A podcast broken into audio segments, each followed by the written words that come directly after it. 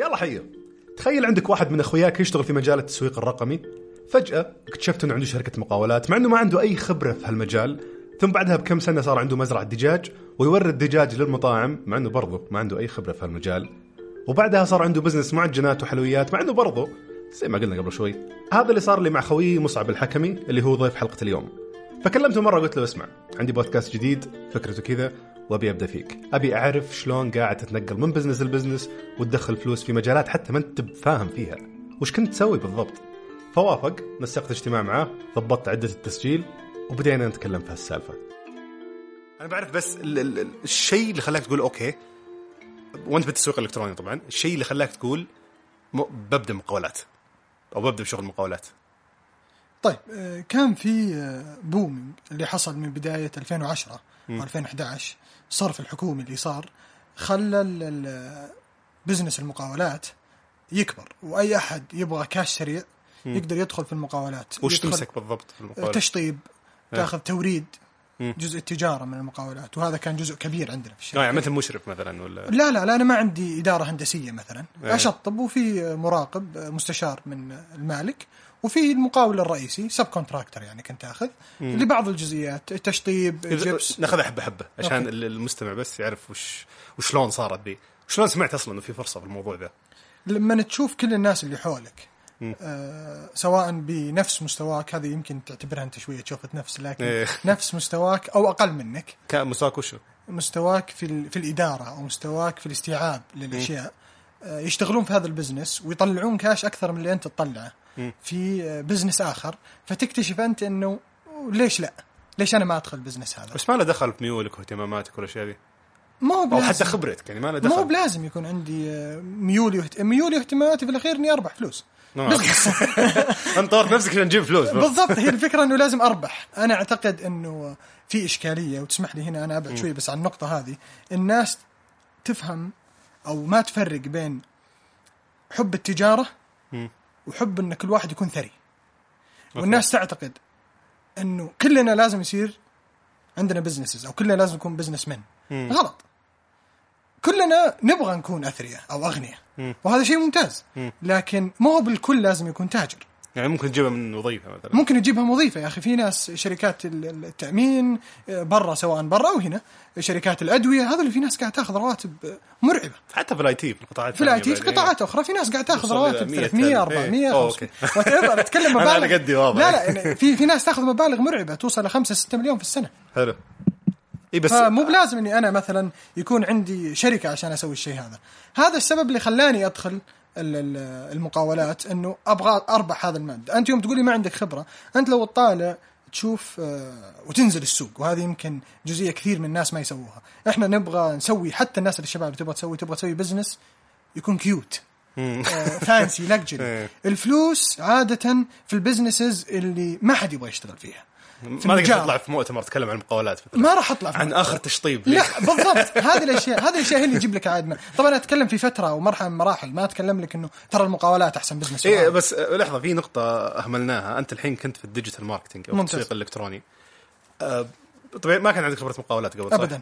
ايه وش الشيء اللي يعني من وين بديت؟ ممتاز. في طريقه او استراتيجيه اذا صح التعبير، أحب أنا أطبقها دائما، وياريت بعد تخلي الإجابة بشكل أنه أنت دخلت بعدها بدجاج وبعدها بمخبز، وهذه كلها تنطبق عليها. أي اللي كيف تدخل في مجال ما تعرف فيه نهائيا ولا شيء. كل الموضوع يعتمد على بارتنرشيبس، شراكات مع أشخاص. شوف ناس كثير ودها تصير عندها شيء، أو ودها تكون غنية مثل ما قلنا قبل شوي، ودها يكون عندها بزنس، لكن تفتقد إلى إيش؟ حس الإدارة، تفتقد إلى الجرأة في البزنس، تفتقد إلى بالعامية مثل ما يقولون القدحة. ممتاز. فإذا تقدر تغطي الجانب هذا وتشارك شخص يملك الخبرة في هذا المجال، وتغطي أنت جزئية الجزئية الإدارية فيها، وهو يغطي الجزئية الفنية، تقدر تدخل أي مجال. أنا أمسك الموارد البشرية، يعني تشتغل يعني هي أمسك الموارد البشرية، أمسك الإدارة المالية، المحاسبة وغيرها، الكاش فلو اتسترا، هذه المواضيع كلها.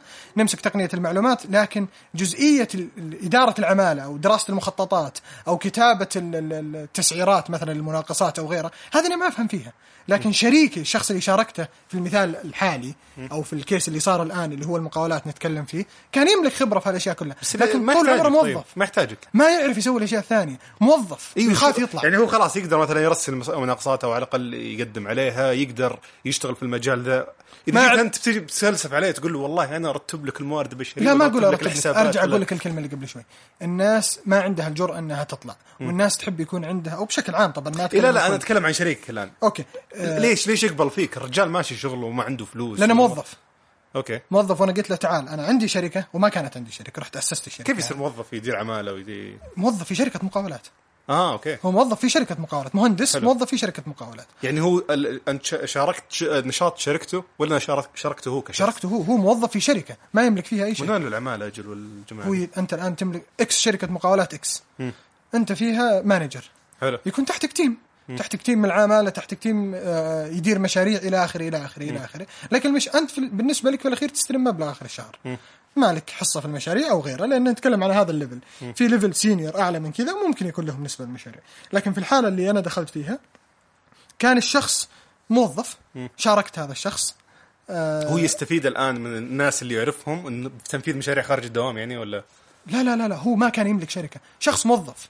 اي بس الكيس اللي صار الخبره، يعني بس هو عنده الخبره فقط، هو يملك الخبره فقط، ما عنده فريق برا الدوام، ما عنده شيء، ما عنده شيء، نو هاو، هو يملك الخبره النو هاو بس في طيب. المجال هذا كيف ساعد كذا؟ هو محبوس في وظيفته، استقال. اوكي كيف استقال؟ فقررت انه يلا خلنا نطلع. هنا النقطه اللي قبل شوي قاعد اقول لك اياها، والناس تبحث عن الامان. انت ايش تروح تسوي؟ تروح تاسس شركه وتقول انا صارت عندي الشركه الفلانيه، وصار فيها المحاسب، وصار فيها قسم موارد البشرية، اللي كلها ما تكلفك 50,000 ريال في البداية. أنا فهمت الكيس الحين. هو شغال في مجال المقاولات، أنت تفهم مثلا في تأسيس الشركات، فأقول له أبغى أطلع بس ما في تأسيس الشركة، لكن عندي الخبرة، فأسويته مع بعض شركة واحدة. بالضبط سوينا الشركة. أوكي. صار هو يجيب المشروع، إذا أنا أعرف أحد كمان ممكن يدخلنا على أحد المشاريع اللي، أو يشوف الفرص اللي موجودة. كيف لقيته ذا؟ أنت درست في البلد وعشت في البلد، وعندك ناس واصحاب كثير موجودين. الناس كلها تبغى أحد، لكن ما حد جاء عرض عليهم الفرصة. أنت الآن من الشباب النتورك اللي حولك في ناس كثير تبغى تسوي شركة، سواء برمجيات، تبغى تسوي شركة أكل أغذية، سواء تبغى تسوي شركة مقاولات على سبيل المثال، لكن ما تملك مثل ما قلنا قبل شيء الجرأة هذه. فأنت أول ما تأسس له البلاتفورم أو الانفراستراكشر للشركة هذه وتكون جاهزة، الرجال يجي بيحس بالأمان، يحس إن الشركة صارت موجودة، هو صار جزء من شيء، من كيان قائم. في استثمار ولا أنتم بفلوسكم اللي بديتوا؟ من فلوسنا، المبلغ 50,000 ريال كان، أو حول 55,000 ريال، أسسناه السجل التجاري مدة 2 سنتين. الرواتب متى؟ والله كانت، خاصة أنكم كنتوا تشتغلون على مشاريع حكومية صح؟ كنا نشتغل على مشاريع حكومية. لهذا السبب كنا ناخذ سب كونتراكتينج، ما كنا ناخذها دايركت، كنا ناخذها عقود بالباطن، عن طريق مثلا شركة إكس عندها مشروع كبير ضخم، وفي جزئية عند يعني ما بقول تعاني فيها، لكن في جزئية تحتاج أحد ينفذها، فإحنا كنا ندخل ننفذ هذه الأشياء، كنا نفرض داون بس بيمت. للمستمع في حال ما كان يعرف، إنه تكون الشركة اللي رصت عليها المناقصة أو أخذت عقد من الحكومة فيها جزئية مثلا ما تبغى تسويها ولا ما تقدر تسويها، أو تكلفتها عالية. هي هذا هي. ليش أغلب الشركات تسوي سب كونتراكتنج؟ تكلفتها عالية أنها هي تستثمر في هذا المجال. على سبيل المثال جت شركة إكس وأخذت بناء مستشفى، الشركة عندها مهندسين، وعندها مهندسين كهربائيين، ومهندسين معماريين، وعندها مهندسين مدنيين وإلى آخره، لكن ما عندهم مبلطين. تقول أنا لو بجيب لي 10 مبلطين بيكلفوني رواتب، والتبليط أنا بالنسبة للمشاريع يا شركة إكس مرحلة مدتها 3 شهور، ومربحها مو بعالي، لأن الأوفرهيد كوست تكلفة بالنسبة لها عالية، فأدخل أنا هنا الأوفرهيد حقي قليل. وهذا أفترض أنه من علاقات شريكك، هو اللي من علاقات شريكي. وتتفاجأ أنت أنك مجرد أنك تبدأ البزنس، في ناس كثير تملك opportunities أو فرص، لكن تحتري الشخص الجاهز يجي. العقود بالباطن، هل إذا جو يدفعون لك يرتبط الدفع مع دفع الحكومة لهم؟ هذه كلها على ما قالوا شطارة في العقود. هذه هي الجزئية اللي كانت يغفل عنها، أو كان خلينا نقول نقطة قوتي وكانت نقطة ضعف عند الشريك، اللي هي إدارة العقود. كيف تدير العقود؟ وش العقود اللي تأخذها في البداية؟ وش العقود اللي تأخذها؟ متى تأخذ العقد؟ مو بس إذا كان مربح، لأن أحيانا يسبب لك مشكلة في الكاش فلو. أنت بالنسبة لك كشركة ما في سيولة، دخل كبير بس ما في كاش في المرحلة 6 شهور هذه. فهذه الأشياء كلها اللي أنا كنت أديرها في هذه الجزئية، وهو كان يدير جزء التنفيذي. ممتاز. المضحك في الموضوع أن الشخص ما كنت أعرف المدة طويلة، يعني 4-5 سنوات فقط، لكن أرجع أقول لك الناس تبغى الفرصة، تبغى البريك هذا أن أحد يعطيها إياه، وتقول لها تعالي قدمي هذه الفرصة وادخلي وطبقي. وافترض كان فيه فلوس، أرباح قصدك؟ الحمد لله رب العالمين. 2 بس اشتغلتوا ولا كبرتوا؟ لا، كان وصلنا إلى تقريبا 17 موظف أوبريشن، والادمنستريشن 3-4 اشخاص تقريبا. وش اللي خلاك تتركه وتروح للدواجن؟ اللي سبب ماشي شغل كويس. كم سنه قاعد تشتغل فيه؟ 3 سنوات. طيب اللي صار انت لازم تعرف انه في سايكلز في البزنس، يوم يطلع يوم ينزل. مع الاقتصاد لو ترجع انت تقرا الاقتصاد ورا العالمي راح تفهم انه طبعا الكلمه طالعه كأنها صعب، تقرا الاقتصاد العالمي طالعه شويه فلسفه، لكن لا لو تفكر بس شوي وتقرا امثله صارت لك، بنش ماركينج للشركات الثانيه، الاوضاع اللي صارت، الكرايسيس اللي صارت في 2006 و2008 والى اخره، راح تكتشف انه هذا الشيء لابد انه يمر بمرحله نزول مثل ما مر بمرحله صعود. فهنا اللي خلانا ندخل في الدواجن، اخذنا هالكاش هالسيوله. لا انت وياه بعد يس، بس هو مقاولات دخله. طب اسمع انت طيب اخذنا راس المال هذا احنا متوقعين انه بيصير فيه نزول. وهنا الغلطه اللي كثير من الناس تسويها، تقول لك خلاص انا اخذت فلوس، ابغى في عمر 28 29 30 خلنا اشتري بيت الحين واسس كل شيء. مشكله انك اذا سويت الحركه هذه بترجع تبدا من الصفر. لكن اذا انت ربحت مثلا معك 10 مليون، فلنفرض انها 10 مليون ريال، هل 10 مليون لما تبدا بزنس ثاني بتبدا فيه بالعشرة، ما راح تبدا من الصفر. فانت ما راح تبدا من المرحله الاولى، فراح تبدا من مرحله ربحيه اعلى. لحظه نتكلم عن كاش 10 مليون كاش. عجبني المثال اللي ضربته على كاش 10 مليون، الله يرزقنا الجميع. فانت لما تاخذ هال10 مليون تشوف وين بحطها لما هذا البزنس يبدا في النزول. وهذا اللي حصل، شفنا انه الفود الاغذيه بشكل عام. طب وين ندخل مطاعم، وشلون شفت وش اللي أجين انت تشوف الاوبورتونيتيز في السوق كلها، تقابل الناس وتجلس مع الناس، تجلس مع كل الاشخاص. ايش يدريك ان الفرص اللي واجهتها ما هي مجرد كلام وتحليل شخصي حق شخص معين؟ انت مو هذه انت ايش تسوي؟ هم يسمونها، هل في مصدر طابق عليه انه مثلا هنا الفكره، هم يسمونها طبعا بنش ماركينج. لكن خلينا نرجع شوي كذا ونتكلمها بالعاميه او شغل الاس ام ايز. يعني انزل السوق شوف، بتاكل دجاج لين قبل يوم القيامه بيوم، ما ادري اذا اقدر اقول بتاكل شيء، بتاكل بروستد، بتاكل كل هالاشياء. لما واحد يقول لك يا اخي دجاج دواجن، تقول والله خلنا نشوف، تدخل اونلاين تكتشف انه في حاجه، في نقص عالمي في الدواجن الى 50%، والسعوديه تعاني، وكان في امر سامي دعم شركات الدواجن. معناها ايش؟ معناها انه في حاجه في السوق هذا، فاي احد بيمشي فيه. طبعا فرضيه اي احد انه اي احد بينتج، هو انت عارف ايش المشكله، انه في فرص زي هذه. يعني انت ما تجي يوم تبغى دجاج ما تلقى فيه بالسوق، فما تحس انه في حاجه للدواجن لانك ما نزلت. هذه الكلمه اللي اقول كذا، انزل لشركات. اي انزل، وش اسوي؟ انزل اسال، اروح محلات الدواجن. يا اخي شفت محلات دواجن هذا اللي يبيع دجاج مبرد ودجاج، ادخل عليه السلام عليكم، كم تبيع دجاجه في اليوم؟ والله بيع 1000 دجاجه في اليوم، 1000 ريال، 1000 في 10، لا في 10 ريال افريج. والله يدخل هذا 10000، وحنا انتربرنورز وشغالين وشركات اي تي، الرجال يدخل 300,000 في الشهر. اوكي كم مارجنه منها؟ هنا تدخلك في موضوع اخر، ويدخلك البزنسز اخر. انزل بالليفل، ترى مو لازم تتكلم. اكيد عنده هامش ربح كبير، بس ودك تشوف برضه من اللي قاعد يزوده بالدجاج. يا سلام عليك. هل تعاني؟ يقول لك والله انا اموري تمام، تشوف 3-4 تكتشف ان في واحد يعاني. ليش تعاني؟ والله في نقص. اكتشفنا على سبيل المثال ان المناطق الرئيسيه في المملكه ما تعاني في الدواجن، يعني الى حد ما الحمد لله، لكن من نقص في التوريد. لكن اكتشفنا ان الريموت ارياز فيها نقص. المنطقه الشماليه على سبيل المثال، الحدود الشماليه، كانت كثير من المطاعم تواصلت معها كانت ترغب، تقول لك عندك دجاج ارسل لي. فهذا يثبت لك انه فعلا في حاجه. فانت ايش تقول انا اوكي خليني ابدا ادخل في هذا السوق. طبعا لما اقول لك ادخل، ما اخذ لها ال10 مليون اللي قبل شوي عجبتك وارميها واحرقها في يوم وليله، لا، ابدا اتعلم، اشوف ايش السالفه، وين مداخل البزنس، وين احط فلوسي، وين ما احط فلوسي. احد الاشياء اللي لازم تسويها تعرف هل ال10 مليون هذا راح تكفيني اني انا اربح 100 مليون، ولا تكفيني بربح مليون، ولا بتكفيني اخسر، عشان تعرف ايش بتسوي انت ايوه. بس خلينا ندخل في تفاصيل شوي. طب انت الان عرفت انه خلاص سويت كيس اللي عندك، والله هنا بزنس او فرصه بزنس خرافيه، ممتاز. من وين تبدأ؟ يعني هل تقول أنت الحين طيب بروح شوف مزارع الدجاج يسوون وسوي زيهم؟ لا، يا سلام عليك. هنا تبدأ أنت تدخل، تقول أنا بشوف المزارع، مثل ما تفضلت، أنا بدخل أشوف المزارع. لقيت أن المزارع يملكونها أشخاص ويأجرونها على إخواننا المصريين، أغلبهم جالية مصرية، ما شاء الله عليهم، يأخذون المزرعة ويأخذون منها صوص الكتاكيت الصغار من شركات، ياخذون معها اكلها وادويتها مضاداتها وغيرها اذا مرضت لا قدر الله. من الشركات اللي تعطيهم الصوص، الشركات موجوده، موردين موجود، هذا البزنس حقهم على اساس يبيعون صوص. يعني وظيفته يبيع صوص، وظيفه الشركه تبيع صوص. حلو، ويربح فيه يعني. صوص دجاج صغير قصدك؟ اي كتكوت. راح بالي صوص حق لا كتكوت، خلينا نسميه كتكوت. وتاخذه ويحطه في المزرعة، إذا كبر يبيعه. طب جيت أنا قعدت مع هذا الشباب المصريين، أرجع أقول لك الكلمة اللي انزل السوق، جلست معاهم قلت لهم تعالوا يا جماعة الخير أنا بدخل معاكم شريك، جرب يا أخي ما تخسر شيء، بدخل معاكم شريك. وش قالوا لي؟ كم معاك راس مال؟ قلت لهم ما معي فلوس. قالوا طيب دام ما معاك راس مال ترى الشركة هذه تعطيك بكريدت. ليش؟ الشركة هذه لازم تبيع صوص، لازم تبيع الكتكوت هذا أو الطائر الصغير خلينا نسميه. بكريدت شلون؟ بعد 30 يوم تحاسبه ولا بعد 60 يوم تحاسبه؟ بعد 60 يوم. ممتاز.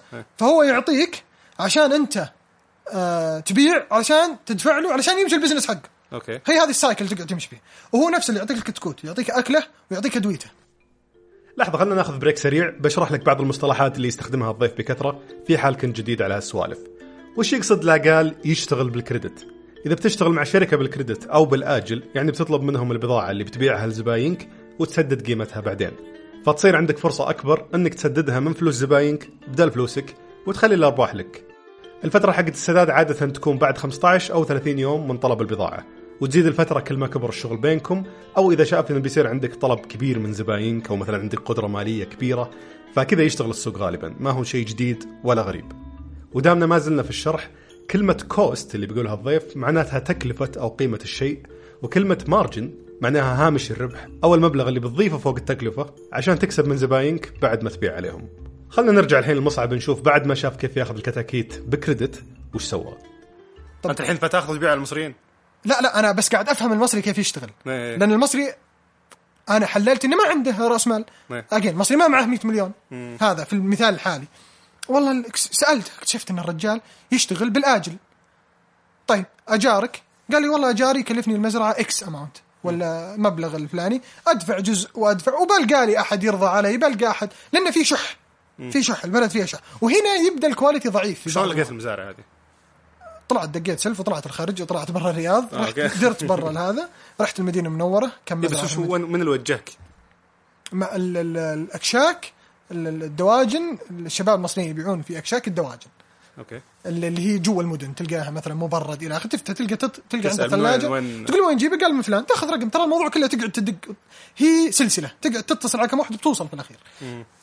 قطعت هالسلسلة بتلقى واحد ما يرد عليك، بتلقى واحد ثاني يرد عليك، بتتعب شوي في المرحلة هذه. اكتشفت إن المزارع تؤجر، رحنا استأجرنا مزرعة فيها العنابر، وأخذنا دجاج في المرحلة الأولى كاش. قررنا أن استراتيجيتنا، أجين بستخدم كلمة استراتيجية لأن ماشية اليومين هذه، قررنا استراتيجية أني بدفع مقدم بحيث أني أغري الشركة أني أنا شخص يملك قدرة مالية عالية. اشترينا مرتين وثلاثة منهم بدفع المقدم.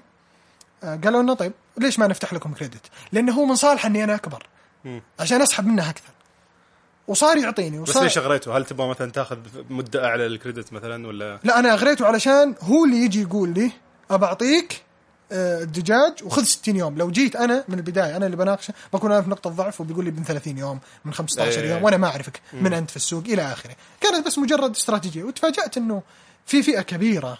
أنا طبعا ما أتكلم عن شركات العملاقة اللي موجودة في السوق، لا أنا أتكلم عن شركات متوسطة اللي موجودة في السوق، هذه ما عندهم الفكر هذا بعيد المدى حق 10 أو 15 سنة. أنا ما أنتقص من أحد، لكن هذا الواقع يهم مبيعات اليوم ومبيعات بكرة، لأنه قاعد يأخذ كوميشن وقاعد يبيع. هو شخص يملك ملاءة مالية، قدرة مالية. الشخص حق المبيعات في شركة الكتاكيت مثلا أو الصوص، صوصكو حلو على فكرة الاسم حلو. فهذا الشخص لأنه يهم الكوميشن، الشركة تملك كاش قوي إنه وقادرة إنها هي تدفع لك. ما أدري هو من وين يجيب الكتاكيت، يمكن إنه هو برضه شغال على كريدت 120 يوم مع شخص آخر. هي تلقاه بالأخير سلسلة. شفت هذا اللي هذه مجرد إنك تدخل فيها وتلقى في ناس بالنص مو قاعد يدفعوا ريال بس ياخذ. هذا اللي تفاجأت أنا إنه، ولقيت أمثلة عظيمة هنا. لقيت بعض الأخوان إنه في شركات كثيرة من الدواجن بعد ما تتكدس عندها كميات تخزين لأي سبب من الأسباب، بغض النظر كان عندها ديل وتكنسل، كان عندها شيء، فجي تحرج عليه وتقول خذ بالكونتينر، كونتينر بالآجل. فيجيك بعض أخواننا المصريين عادة، لأني أنا قطعت معهم كثيرا في هذا البزنس ما شاء الله عليهم، كانوا يأخذون الكونتينرز بالآجل بسعر رخيص جدا، أولموست سعر الكوست، لأن الشركة خلاص بس تبى تتخلص منه، يأخذه وينزل السوق ويبيع سواء على مطاعم سواء على سوبر ماركتات، بغض النظر يبيع على مين في المثال الحالي، يبيع بمارجن قليل شوي. صوص لا لا لا دجاج جاهز، دجاج من برا دي اوكي يس او مجمد حتى احيانا، وتبيع عليهم وصار يملك كاش. هذاك يطلبه بعد 120 يوم، هو شغال بالكتاكيت وشغال بال لا أنا هذا واحد ثاني، هذا شخص آخر. هذا شخص يملك كاش مدة 90 يوم، ما هو بله الكاش بس يقدر يروح يسوي فيه شيء ثاني. ايش يقدر يسوي؟ يقدر يستأجر مزرعة. يروح يستأجر مزرعة مثلا ويروح ياخذ صوص بالكريدت ويربي الدجاج ويبيعه ويسدد راعي الدجاج الاول الكونتينر اللي ياخذه منه بالاجن. حلو. ويروح ياخذ صوص كمان كلش مع بعض.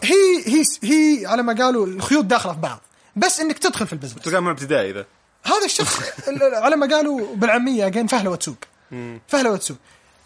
لا بس شلون يضمنون الشركه؟ ياخذون ضمان بنكي يعني عليك ولا لا؟ ما ياخذون ضمان بنكي، ضمان المزرعه. هي المزارع عددها اصلا ما هو بذاك الكبير. طب اتكلم اجين ما ارجع اتكلم عن المزارع الكبيره والى اخره. يعرفون المزرعه هذه علاقات، شخص هذا عن طريق الشخص هذا في المزارع الفلانيه الى اخره الى اخره. ما سحبت على شريكك ورحت دورت واحد مثل مصاري وصرت شريك معه، لأن نقطة قوة اللي أنا داخل فيها أنه أنا جاي بفلوس. المصري يملك النو هاو وشغال بدون فلوس. فزرت ثلاث شركة يعني؟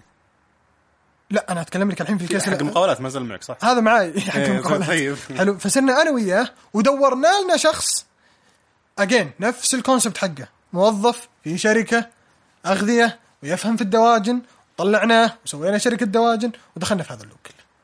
أو تقول له أنت جيب الناس اللي يربون الصوص وسوي كل هذه وأنا بعطيك، لأني لو رحت لي إكس من الناس، خلينا نسميه أحمد الشاب اللي أوريدي شغال في البزنس، بيقول لي وش أحتاج منك؟ أنا أوريدي شغال، ليش تدخل حق المقاولات؟ شو يضيف بهالحالة؟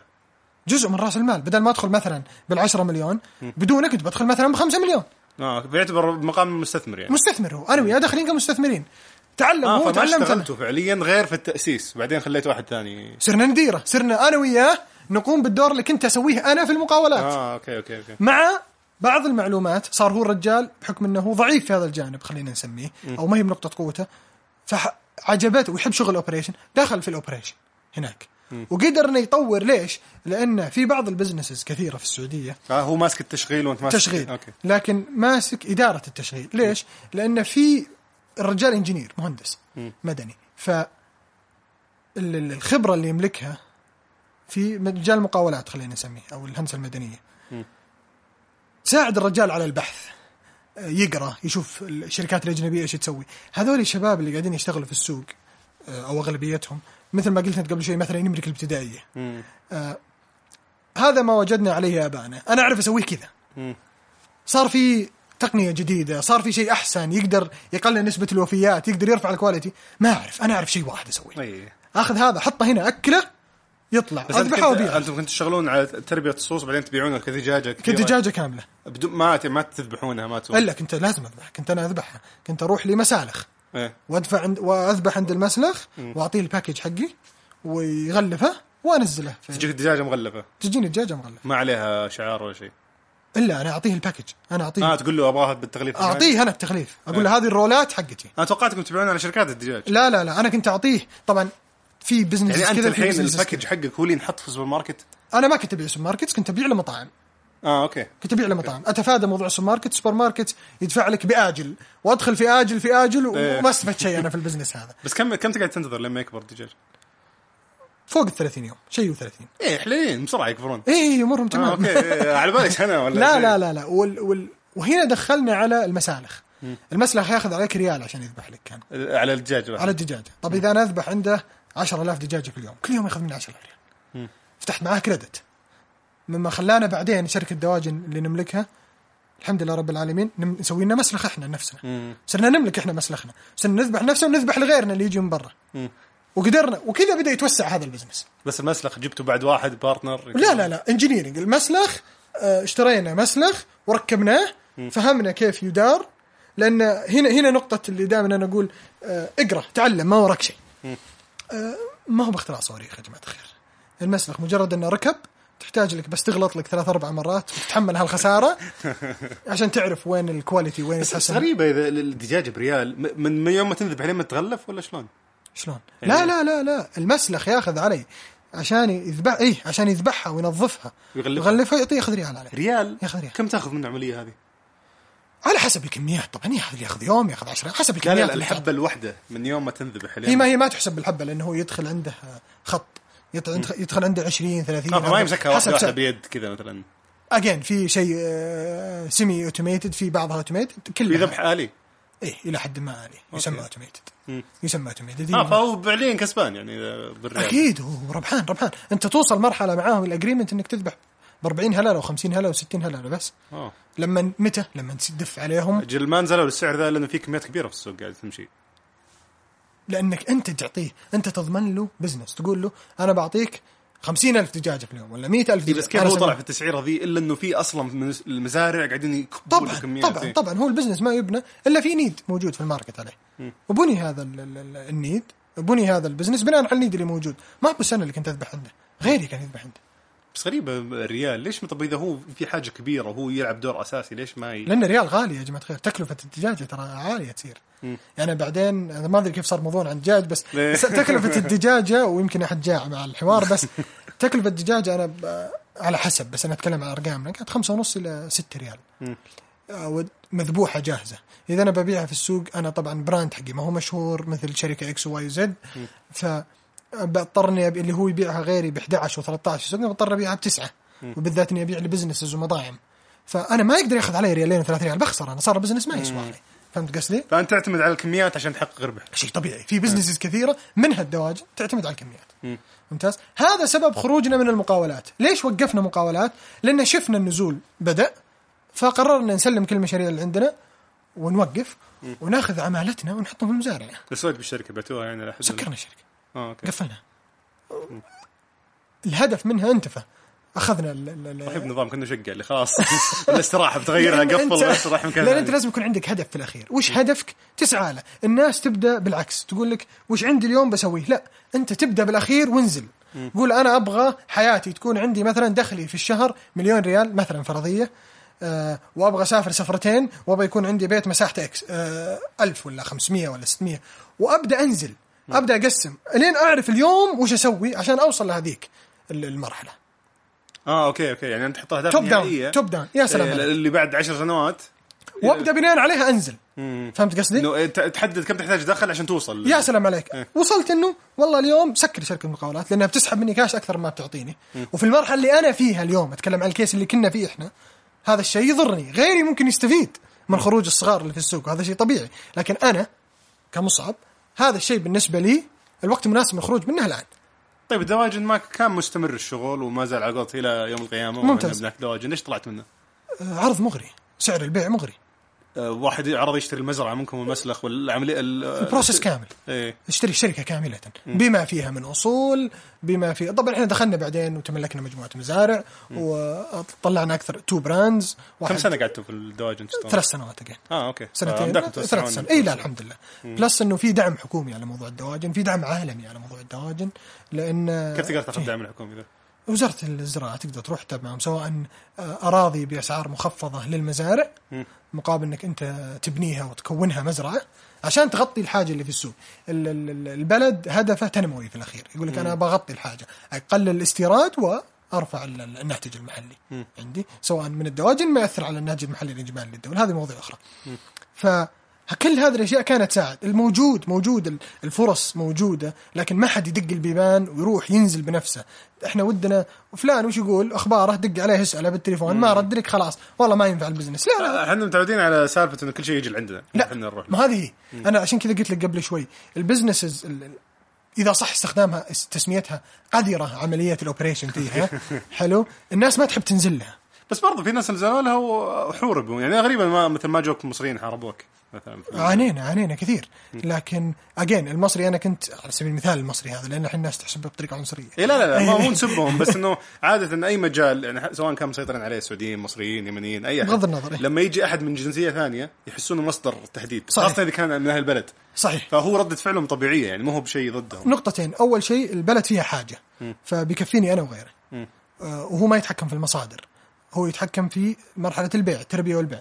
2، أنا كنت أملك الشيء اللي هو ما يملك، كنت أملك السيولة في المرحلة هذيك. بس يقدر إنه هو مع جماعته يقولون للحق المصدر، يقولون إذا بعته للمصعب ترى ما هو مصدر واحد، مصادر كثيرة موجودة. أوكي. المهم أجين أرجع أقول لك في مصادر كثيرة، وهذاك مو من صالحه. بيقول لهم لا تشترون مني، بترجعون انتم لان يدركم بتفلسون بترجعون وبتدفعون لي بترجعون سوري ما يبون يستهبلون بس وهو بالنسبه هو يسوون وين سيتويشن لانه هو بالنسبه له من صالح ان حتى هذا اكس من الناس اخونا المصري اذا على سبيل المثال فلس توقع المصنع او الشركه اللي تورد له الصوص بتوقف لا بتعطيه زود لانه مو من صالح ان هذا يطلع عليه مديونيه عليه كريدت لازم يدفع فلازم يقعد في انا بنجحه بالغصب عشان يدفع لي فلوس والبزنس شغال بالدائره هذه. طيب جاء واحد شرى منكم الاوبريشن كله وبعدها قررت تبدا مخبز؟ ايه بدينا شركه مطعم بديناها كمؤسسه مبدئيا عباره عن كونسبت شويه غير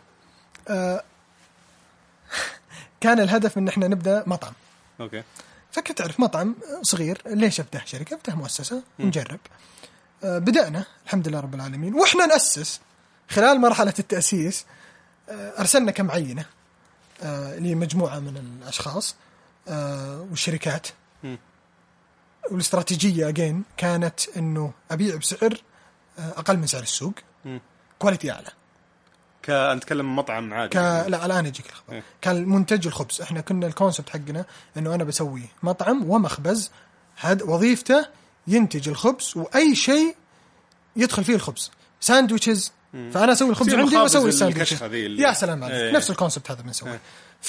فهيتا واتيفر إيش كان فخلال هذيك المرحلة اكتشفنا أن كثير من المطاعم اللي وردنا لها كانت تقول اسمع أبغى منك بس الخبز أبغى منك بس الخبز أي ما بأخذ منك ساندويتش جاهز أبغى الخبز وأنا عندي خلطتي وبحط عليها الخبز حقك ممتاز فقررنا إحنا نكبر الموضوع ليش الخبز حقك ممتاز وش يميزه عن غيرك قدرنا اننا نوصل الى خلينا نقول خلطه ارجع سريه هذه ما راح اقول لك اياها قدرنا نوصل الى خلطه معينه عجبت الناس الحمد لله رب العالمين إيه بعد شلون من تجربه كيف تجرب انت جاي من دواجن مقاولات شلون مشكلتك انت متوقع اني انا اللي جبت الدقيق وحطيت عليه مويه وزيت لا مو كذا بس يعني منطقيا شلون تجربه انت ما عندك اي خلفيه عن مجال الفود الريتيل الأطعمة مو مشكلة بس سالفة إنك قلت توزن الخبز ومدري إيش هذي مو بأنا أرجع لك نفس الكونسبت الأول دورت واحد شريك كويس هالمرة دخلت معاه أنا وشريكي نفسه الأول هذا ما حق المزرعة بعد واحد مصري حق المزرعة معك لا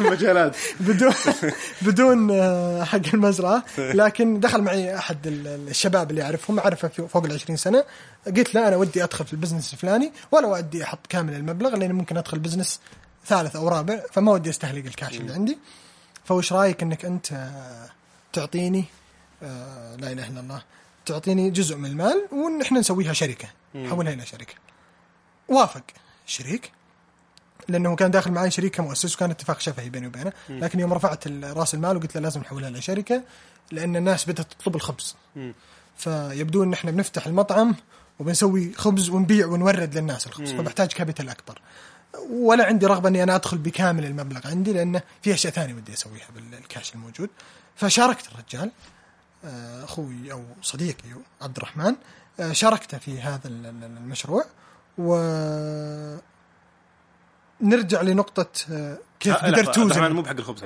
لا حق الخبز أوكي.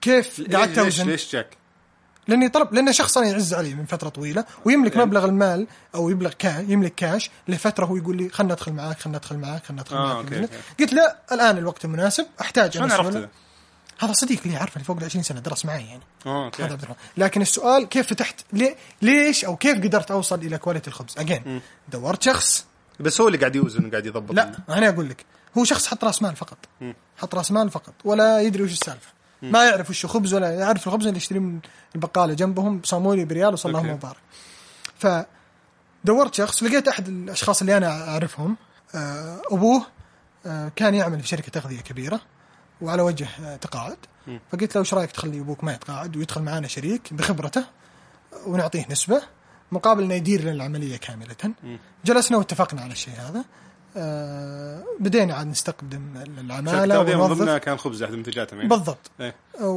وهو هنا كان دوره يبدا يوزن هالاشياء بحكم خبرة اللي فوق 30 سنه في هذا المجال واجين شاركت شخص في شركه اخرى بحيث انه يقوم على البزنس هذا وقدرنا الحمد لله رب العالمين نفتتح بالمطعم بلس المخبز. المخبز صارت عندنا، ما كان هدفنا احنا نفتح المخبز، كان عندنا صار عندنا أرفف تبيع أنواع مختلفة من الخبز وأنواع مختلفة، يعني بغض النظر إيش يجي في الخبز. وقدرنا نتوسع ندخل في الحلويات، لأني صرت أخبز أنا أوكي. فقدرت أدخل في الحلويات وأدخل في غيره. بناء على هذه المخرجات صارت في شركات تجين أكثر وتطلب. بما أنه نملك سيولة وشفنا البزنس يكبر، فقلت للشباب أنا ببدأ أحط الفلوس اللي عندي اللي كنت أنا حاطها على جنب على أساس أني بسوي فيها شيء ثاني، باخذ جزء منها بحيث أني أسمح للشركات تأخذ كريدت. صرت أنا راعي الصوص. أوكي. شفت راعي الكتكوت، صرت أنا هو الآن. صار من صالح أني أنجح غيري ويأخذ كريدت عشان أربح. كيف تضمن حقك؟ عقود بيني وبينهم، فريم وورك أجريمنت، إن إذا وصل مبلغ الفلاني مثلا إذا وصل 200,000 ريال خلال واتفرش المدة أرفع له فاتورة يدفع لي فيها ونقفل. بينه وبينه عقد، بينه وبينه مثل أي عقود أخرى. يعني لازم يسدد أصلاً. إيه لازم يسدد كل فترة، عادة دورة 3 شهور إحنا نحطها في الوضع الحالي. إذا عندك كونتراكت هذا موضوع ثاني، كيترينج وما كيترينج. والآن نفكر ندخل في موضوع الكيترينج وغيره. بدينا عاد ننشئ، بسميها أنا أسطول عشان أحس إن إحنا قاعدين نشتغل. بدينا ننشئ أسطول سيارات، اشترينا سيارة صغيرة لتوصيل الطلبيات، بحيث إنها كانت صغيرة بداية. للمطاعم للمطاعم اللي تطلب منه. بعدها اضطرينا نشتري باص صغير. أوكي. باص طلبيات. فجبنا سواق ثاني وباص طلبيات. بعدين اكتشفت إن لازم أشتري دينة الأغذية الكبيرة، فاللي فيها ثلاجة وغيره، لأن صرت أوصل لهم حلويات، صرت أوصل لهم خبز. بعضهم صار يطلب مني ساندويتش، يقول لي اسمع أنا بفتح. السيارات فيها طريقة شراء مختلفة عن السيارات اللي يشترونها الناس العاديين. كان في طريقتين، أول سيارة صغيرة. ها؟ كنت تقولي كريدت بعد؟ لا. بتلا كلش كريدت. لا بس احس السيارات هذه متداوله، فاكيد بيكون فيها ترتيبات يمكن مختلفه في البيع. شوف يعني انت ما راح تاخذ شيء جديد، بتاخذ شيء. لا الاول سياره صغيره اخذتها جديد وكاش، لأنها كانت صغيره و30,000 ريال، يعني المبلغ كان تافه مقارنه بالبزنس. بس اشياء يعني متخصصه اتوقع انه تدور بالسوق، يعني مهب ما فهمت يعني ما هي مثلا زي الدينات، في احد مثلا يطلع يبيعها ياخذون الشركه. بالضبط. مو ممكن يشترون جديد الناس. لا، وفي شركات تاجير او عفوا شركات تقسيط، شركات تقسيط تقدر تاخذ منها ما يحتاج تدفع كاش، فهو كريدت بطريقه غير مباشره. نفس الشركات نعرفها احنا ولا الشركات الموجوده في السوق؟ شركات الموجوده في السوق سواء في شركه مثلا متخصصه لا نقليات الاغذيه مثلا، شركه تقسيط. انت مالك، انت تبغى شركه تقسيط، كل ما انا بشتري الاصل الفلاني سواء عقار سواء قصدك وسيط يعني. اي واشتريها لك. على بالي شركه سيارات قسط لك. لا في طبعا طريق او دايركشن ثاني خلينا نسميه. من اللي بيبيع السيارات هذه؟ الحراج. تروح الحراج النسيم ذا ولا اي وتفر ايش الحراج. بغض النظر تلقى سياره وتاخذها. سياره في الاخير، يعني موضوع ما هو بس انا قصدي هل في مكان للسيارات المتخصصه هذه؟ لا شوف انت ما تي مكان، ارجع اقول لك نفس الكلام اللي قبل شوي. في منطقه المستودعات حول المخرج 17 و18 هناك. هناك تلقى مثلا دينات وورش دينات وتريلات وورش تريلات، فبتلقى هناك فرص ما انت بلاقيها في حراج سيارات. فبناء هذه فقط المكان، يعني تقدر تعرف المكان والسوق يبدأ يجيب بعضه. أنت لما تبدأ الشركة تبدأ الشركة عفوا تطلب منك، تقول لهم كم الكمية، يقولون لك مثلا نحتاج كمية الفلانية، بس ترى هذه ما راح تشيلها أنت في سيارة، تحتاج لك دينة. على طار الدينة، تعرف أحد يبيع دينة؟ يقول لك والله ما أدري، دقيقة خلنا أدق لك الواحد، وبتبدأ توصل لواحد. أنت تبدأ توصل، البزنس يسحب نفسه، وبهالطريقة أنت تبدأ تكون شركة بإذن الله أنها تكون عملاقة. بكرة بتلقى عندك شركة مجموعة قابضة ممكن، وبعدين يصير فيه لوجستكس. شغال إنتاج وتوزيع. بالضبط، صرت أنا شغال إنتاج وتوزيع وريتيل في نفس المعرض اللي أنا فيه. وبما أنك توك بادي بالأسطول على قولتك، الآن الشركات لو خلنا نقول فيه 20 شركة تطلب منك، كلهم متوقعين توصيل في وقت مبكر من اليوم مفروض. أجين أنا ماني بقاعد أبيع، لا في ناس أنا أوصلها مرة كل يومين، مرة كل 3 أيام. أوكي. أجين أنا ماني بقاعد أوصل شيء صلاحيته يوم، ما هو بقاعد أوصل له لازم أوصل له الساعة 6 الصباح لأنه هو بيفتح 7. لا مو بهذا اللي قاعد يصير. شكلك يعمل يوميا في بعض تفاداهم في المرحلة الأولى كنت أتقبلهم. أول 3 شهور نتكلم المرحلة الأولى. مشكلة يجبرونك توسع بسرعة ذولي. يا سلام عليك، وهذا شيء ممتاز، لأن قاعد تبني البزنس بناء على إنكم أو ريفينيو قاعد يجيك. ممتاز، أو على دخل خلينا نسميه قاعد يجيك. في ناس في البداية تبني عليهم، بعدين تقول له اسمح اعذرني الله يعطيك العافية، إما تكبر أو افترى في غيرك، لأنه يبدأ يصير الكوست عليك مرتفع، لأنك أنت توصل لواحد طلبية 200 ريال كل يوم، غيره يأخذ 5000 ريال كل 3 أيام. لا أنا بروح لهذا فهمت قصدي؟ بلس أغلب المطاعم نتعامل معاها أو شركات الأغذية إذا صح تسميتها ما هي مطاعم، نحن نوصل للسنترال كيتشن المطبخ الرئيسي لهم اللي هم هناك ما تروح الفروع، ما أروح للفروع. أتفادى هذا الشيء، مربح لكن مزعج في المرحلة الأولى، وبيطلب مني كاش أكبر، يطلب مني عمالة أكثر. عندهم كل المطاعم عندهم مطبخ رئيسي، المطاعم الكبيرة أو أتليست اللي أنا تعاملت معاها المطاعم الكبيرة أكيد عندها سنترال كيتشن، اللي عندها عادة فروع كثيرة عندها سنترال كيتشن يورد لهالفروع لهالمطاعم كلها، ويملكوا أسطول سيارات يوزع لها، ما راح يخليك أنت توصل لكل فرع عشان يتحكمون في الكواليتي هم. فهمت قصدي؟ وبهالطريقة قدرنا إن إحنا الحمد لله رب العالمين نسوي موضوع المطعم. الآن قاعدين نفتح الفرع الثاني، قد يراها غير مجازفة في أول 9 شهور تفتح فرع ثاني. أنا أدخل أولين عادة أدخل بكل ما عندي، لأن كذا تنجح البزنس. استراتيجية قد يختلف، مخاطرة كبيرة، مخاطرة بس العائد دائما هاي ريسك هاي ريتيرن، شيء طبيعي. ليش ما تنتظر دام البزنس ماشي كويس عندك؟ ليش تستعجل؟ لأن في فرصة، في فرصة. إذا ما عبيت هالفراغ اليوم غيرك بيعبي، فأنت لازم تكبل ماركت شير. وين تشوف الفرق بين خلينا نقول الفرصة والطمع؟ يعني متى تصير طماع؟ ممكن مثلا بأول 3 شهور عندك كاش تدوس.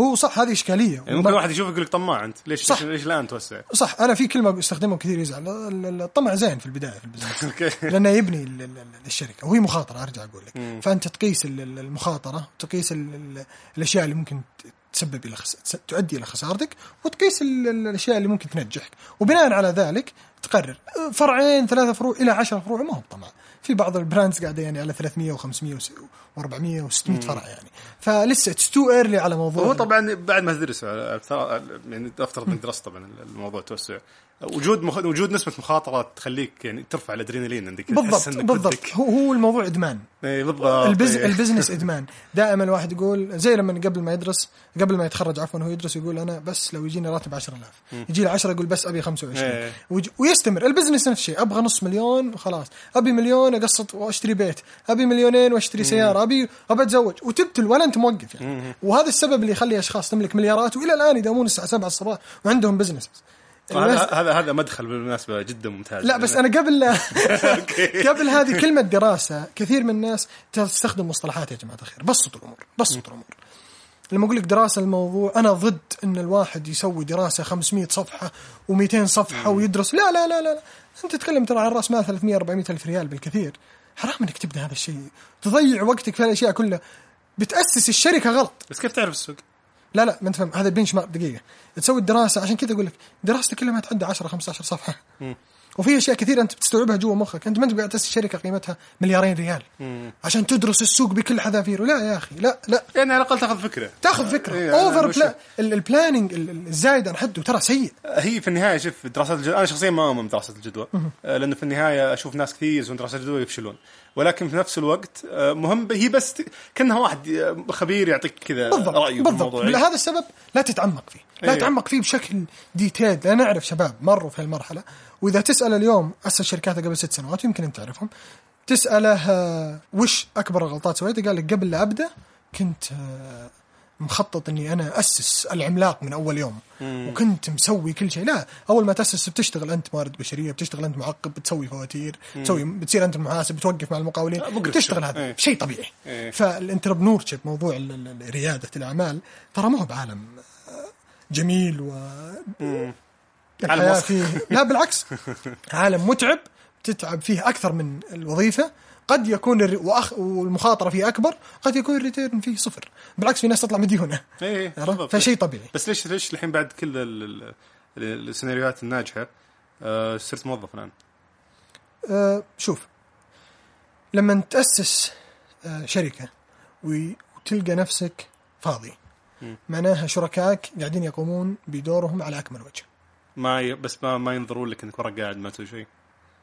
هنا الاجريمنت اللي يصير بيننا وبينهم، بعض الديت يعني انا مع شركه، لكن في وعد انه لو البزنس احتاج شيء بيكون العائد المادي من العمل اللي انا اقوم فيه كمستشار هو اللي يصب فيه الشركه. فهم يرونه كداعم، فهو يكون داعم لهم. هذه النقطه الاولى.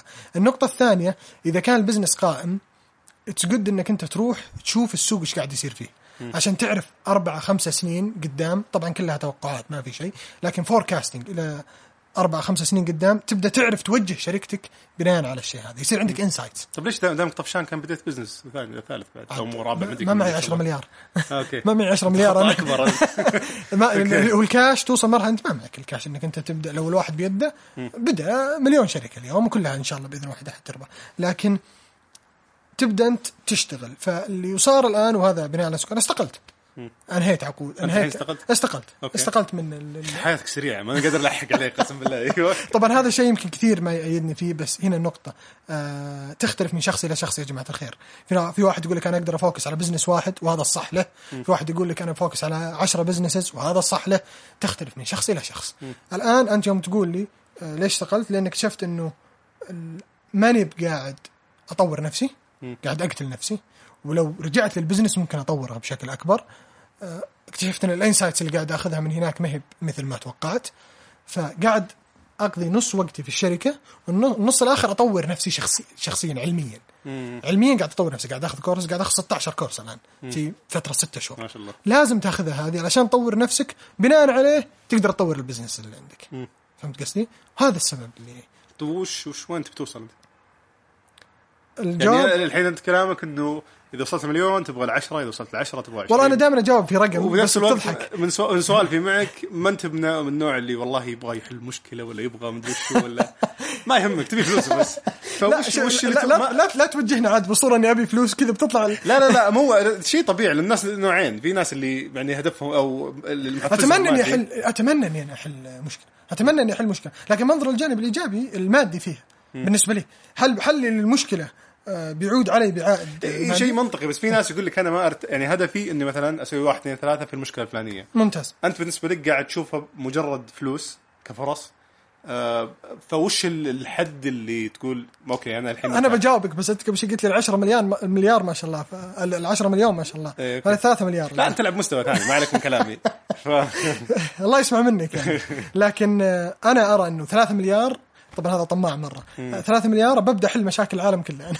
فأنت شفت بتقول تذكر المشكلة XYZ، أنت لازم تحل مشاكلك بعدين ابدأ حل مشاكل العالم. إيه بس إذا ما حلت الحين شو بخليك تعتقد إنك تحل بعدين؟ لأن بصير مرتاح وما عندي شيء أسويه. أوكي. صار عندي فلوس كثيرة مرة. ما أكثر ما أنت تتخيل إنك تصرفها. مو باليوم يا جماعة الخير بعدين. فتوصل مرحلة إنه عندك تبدأ تقدر تحل. وهذا اللي تشوف الآن تجار في البلد كثير ما شاء الله عليهم يسوي أعمال خيرية، أوقاف إلى آخره. ليش؟ وش قاعد يسوي؟ وصل إلى مرحلة معاه مبالغ كبيرة مرعبة، ما شاء الله الله يرزق الجميع. فيقول لك حاجتي وحاجة أحفادي أنا مغطيها بالمبالغ اللي عندي، فيبدأ يسوي أعمال خيرية، يبدأ يسوي أشياء. إذا وصلنا هناك إن شاء الله بنسوي زي الجماعة، بس خلنا نوصل أول المرحلة الأولى بعدين المرحلة الثانية. بس ما يعتبر محفز لك؟ لا مو محفزي أرجع هرزي مادي من الآخر. لا لأن شوف الناس تقول كلام في الإعلام أو تقول كلام بشكل عام قدام الناس، لكن ديب انسايد ما يؤمنون فيه. يقول لك في الأخير أبغى دائما تبغى راتب أعلى، دائما تبغى دخل أكثر. فأنا قاعد أقول لك بكل صراحة العائد المادي بالنسبة لي مهم جدا، لأني يا أخي أتمنى أني أنا أقدر أسمي نفسي رجل أعمال في المرحلة الحالية. رجل أعمال يهمني العائد المادي يا أخي. إذا بنظر لها من الجانب الآخر البزنس قاعد يقوم يعني بيوت يا أخي. أنا عندي فوق 50 موظف، هذه 50 عائلة، كل واحد عنده موظف، عنده عياله، عنده أولاده، اللي بيتزوج. كل هذا بالنسبة لك سويته. هل هو محفزي؟ قد يكون إلى حد ما، لكن أرجع أقول لك محفز الأساسي بالنسبة لي في المرحلة الحالية محفز مادي. أو من حقك توقع. يس. كنت تقول عن مدخل قبل شيء، مدخل مناسب إلى على الوظيفة كان. فالله يعطيك العافية مصعب. النصيحة ما في وقت مناسب انك تبدا البزنس، دائما وابدا الوقت ما هو مناسب. ابدا، الوقت بيمشي.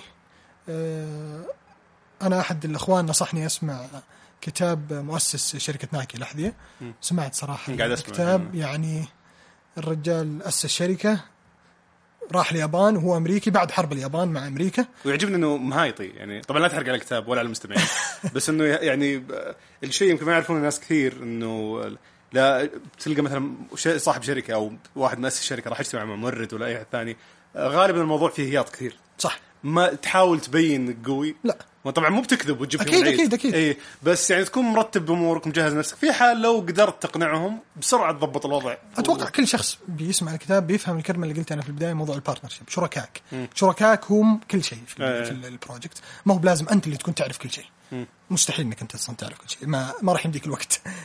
لكن نصيحه ابدا البزنس إذا أنت تفضل إنك تكون عندك بزنس، لكن أرجع وأقول يا جماعة الخير فرقوا بين إنك تكون تاجر رجل أعمال أو رائد أعمال وبينك شخص يبحث عن العائد المادي الثراء. إنك ممكن ترى تكون ثري عن طريق الوظيفة، ممكن تكون ثري عن طريق مجال، عن طريق اختراع معين تسويه، ما هو لازم تكون التجارة هي الباب الثراء، وهنا اللخبطة اللي تصير.